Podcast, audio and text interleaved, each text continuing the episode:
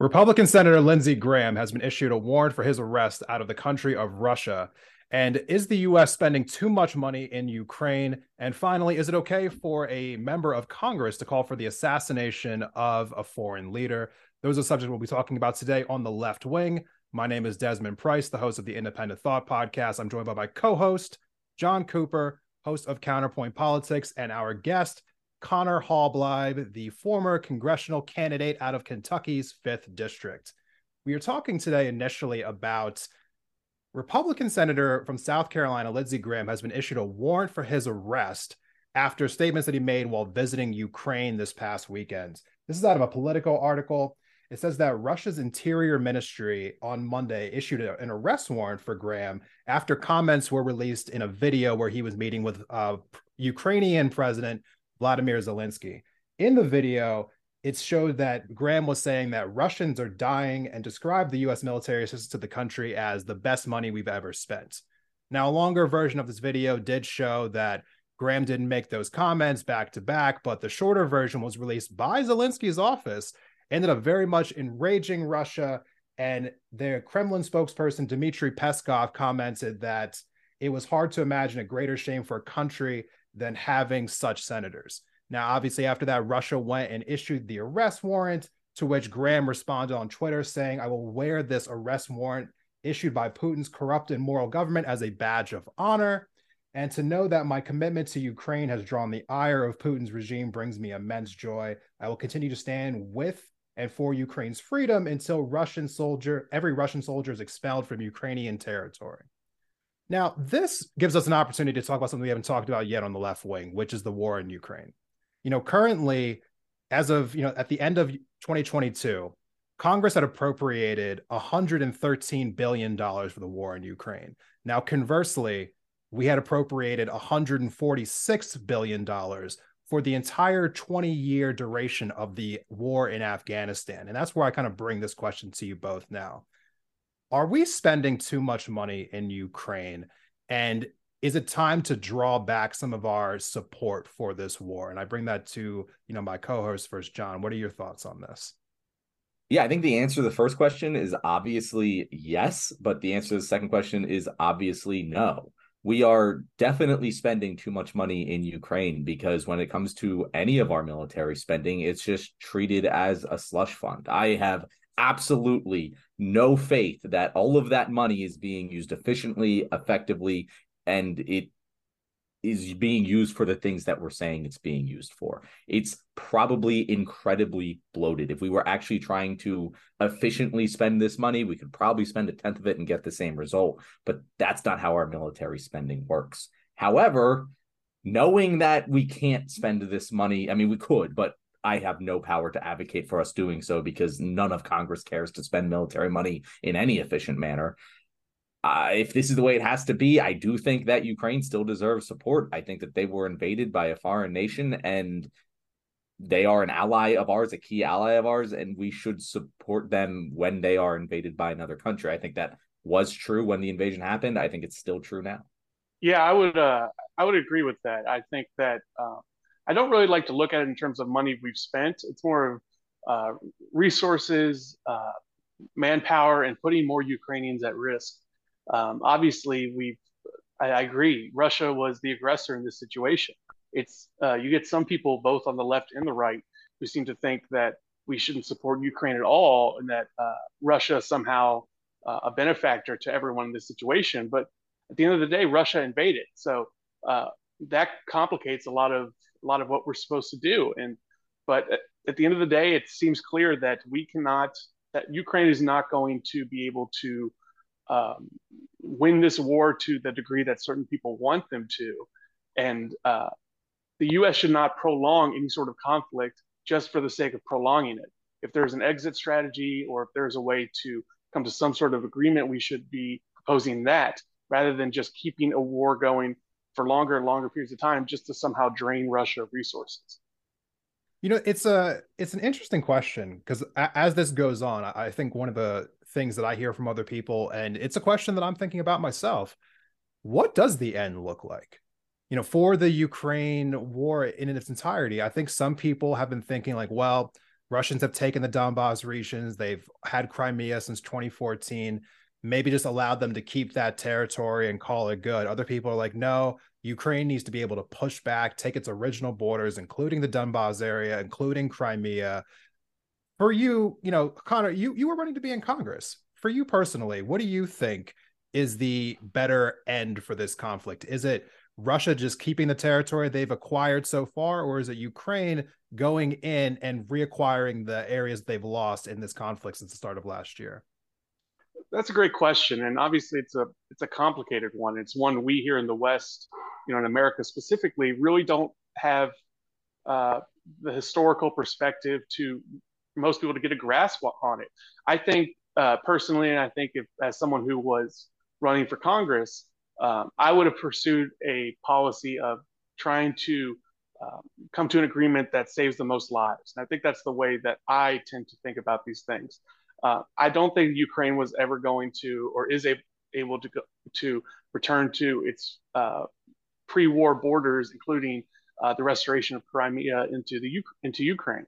Uh, but I also don't think that you know we should just be appeasing Russia. So I think the best way to do it is to say, uh, you know, let's come to some sort of peaceful end here. And if that means that uh, Russian speaking or Russian ethnic people in certain parts of what we consider Ukraine are uh, eventually part of Russia, then I don't see that as necessarily the worst worst option. Um, this stuff is complicated, but I think that's the best way to look at it. How can we make sure that the most amount of people uh, aren't dying? So, Conor, I'll ask you this: If uh, Mexico went to war with us and took Texas, and then we settled on allowing them to keep Texas. Do you think America would ever, ever in a million years accept those conditions? Well, I don't think America would, but I also don't think it's the the same conditions. I think a more appropriate uh, extension would be America invading Mexico rather than the other way around. Probably uh, more likely that, like, like from a logistical perspective. And but I'm saying talking about it that anyway. the, the the foreign policy that you're recommending to Ukraine is not the one which America follows. Right. It's not the one that America follows, but it's the one that you know we should be following. It's it's one where we're not just going to be sacrificing uh, needless lives just for um, just for a border to be politically on one line rather than you know 50 kilometers to the other. Uh, Ukraine is not the, the underlying premise is Ukraine does not have the resources necessary to defeat Russia in any full scale way that we would consider. Now, they could defeat them in certain areas, they could take back certain areas. Uh, how long that would take and how many lives that would cost, uh, you know, that's something for analysts to to to, to come up with. Um, if if if Ukraine was able to stay, uh, you know, a sovereign nation, but without some of the territory that it currently has, uh, I don't see that as the worst option. Basically, this is a war in which every option is is bad, uh, but the the, the best option that we can come up with is the one where the most people's lives are safe and most people's lives are not uh, disturbed uh, too much. You know, John, one of the things that I, I heard a lot in the beginning, and actually not just the beginning, but even since then, is that you know Russia did this because they had to defend themselves. You, have heard this before, right? So oh, they, yeah. they had to, you know, that the Ukraine was getting too cozy with the West, and they were worried about NATO expansion. They've seen NATO expanding east, and you know now NATO's expanded up into you know the all of the different uh, Baltic states and up into Finland now. You know, did, did Russia quote unquote have to protect themselves by invading Ukraine, or do you think that that's just a Russia propaganda talking point? I, I think that it is a Russia propaganda talking point, and the people, like a lot of those people who are making that point that you're saying are on the left. Yeah. Um, and I think that it's them twisting, doing mental gymnastics of America bad and therefore enemies of America must be good, which doesn't actually make any sense because it's the same justification. Like you could make the same justification for our war in Iraq. Like there was a threat that we felt threatened by, and so we invaded a sovereign nation, and that was wrong and it's wrong for Russia too. Even if the threat is legitimate, even if they are worried about countries around them joining a defense pact, then the appropriate thing to do would be to join another defense pact. The the the, the retaliation to that is not in, invade a sovereign nation.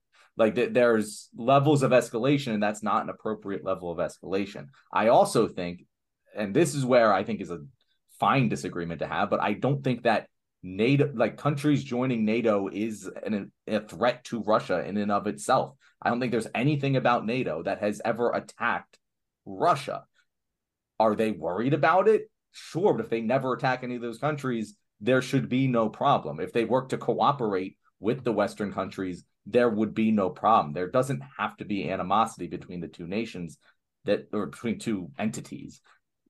They could work together. And anyone who says that NATO expanding around Russia is an implicit threat to, to Russia is ignoring that possibility. Yeah, I would uh I would just I would just push back slightly on that uh, that second point, just saying that uh, NATO expansion I think has not been uh, a good policy for the U.S. and for Western Europe to to pursue. I do think that it has some sort of inherent threat, but I would agree with you, John, absolutely on the first point that this is not. If Russia has any sort of uh, issue with with NATO expansion, uh, if they have any sort of issue with that, the next logical step is not invading U- Ukraine. That's why I, I, like you, I feel somewhat of a, uh, I feel somewhat of a problem that some people on the left, uh, some quote unquote anti-imperialists, are saying that you know support Russia, support Russia, uh, because of because of NATO encroachment. I, I think that uh, a Ukraine invasion, you know, I don't think Putin is necessarily on the side of the of the uh, global left or the you know the workers of the world. So um, yeah, this I think you should both oppose Russia's uh, invasion of Ukraine because it doesn't help anyone except maybe Putin, and also try to find an, uh, an end, a solution to this. Yeah, a, solution is definitely something that we need to be focusing on. I mean, let me just make it clear where I stand on this issue. I think that if Ukraine wants to keep going and retake the Donbass and retake Crimea, that's that's totally up to them. I mean, I I wouldn't tell them not to do it. You know, if if because you're right, if that was America, if we were in that situation, we would want to get back all of our territory. And so when it comes to what the Ukrainian people want to do, I think they should go forth and do that if they want to. The question that I have is how much should we be funding it? Because that, I feel like that's a separate yet important conversation. As of right now, 47 countries have been giving money to Ukraine throughout this conflict. And of those 47 countries, the US has can has given more than the remaining 46 combined. So it that is, sounds drastically familiar to general military spending. so I mean, when it comes to our particular involvement in this conflict, it's incredibly bloated. I mean, if Germany wants to push more money, I mean, they should do that. If the Baltic states want to push more money, they should do that. If the UK wants to, but this is taxpayer money that is going to this conflict. And I'm not saying that we shouldn't help them at all, but I think there's a difference between not helping at all and a hundred plus billion in a year.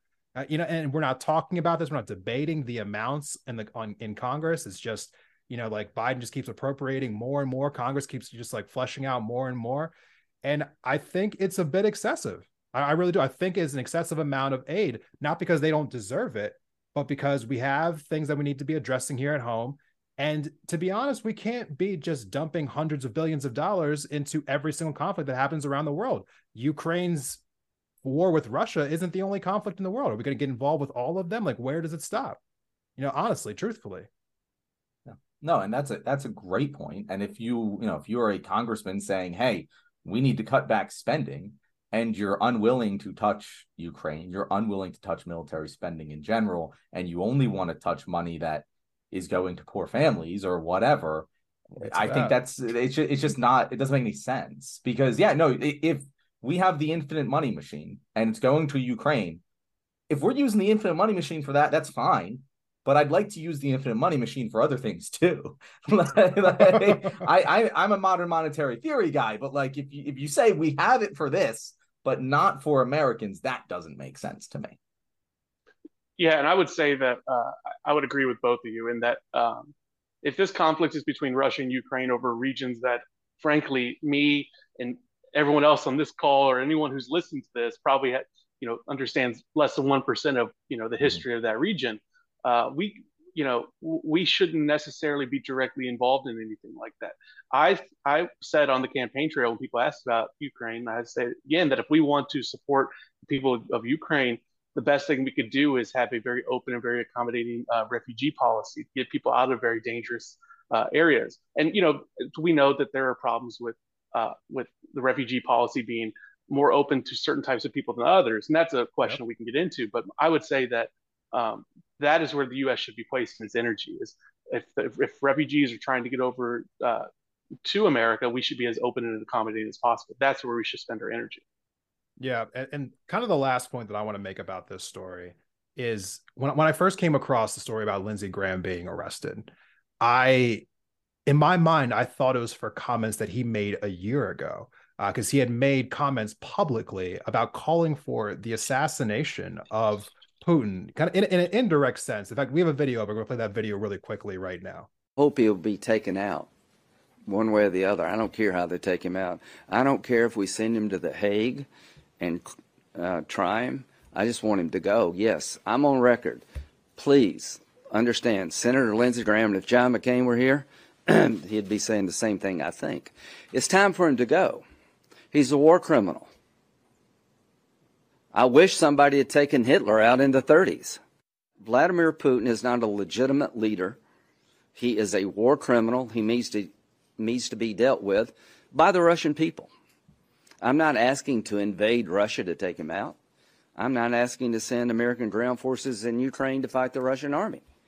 I am asking the Russian people to rise up and end this reign of terror for you and the world at large.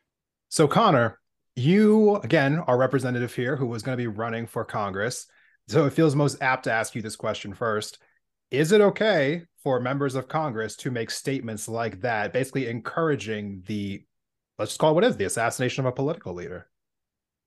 No, it's not. And I would take, uh, I would take my stance from what Bernie Sanders said uh, when talking about um, General Soleimani when, uh, when General Soleimani was assassinated uh, you know, you had both people, Democrats and a lot of, you know, mostly Republicans and a lot of Democrats saying, "Oh, he's a thug and uh, he he was this or that, but he shouldn't have been assassinated."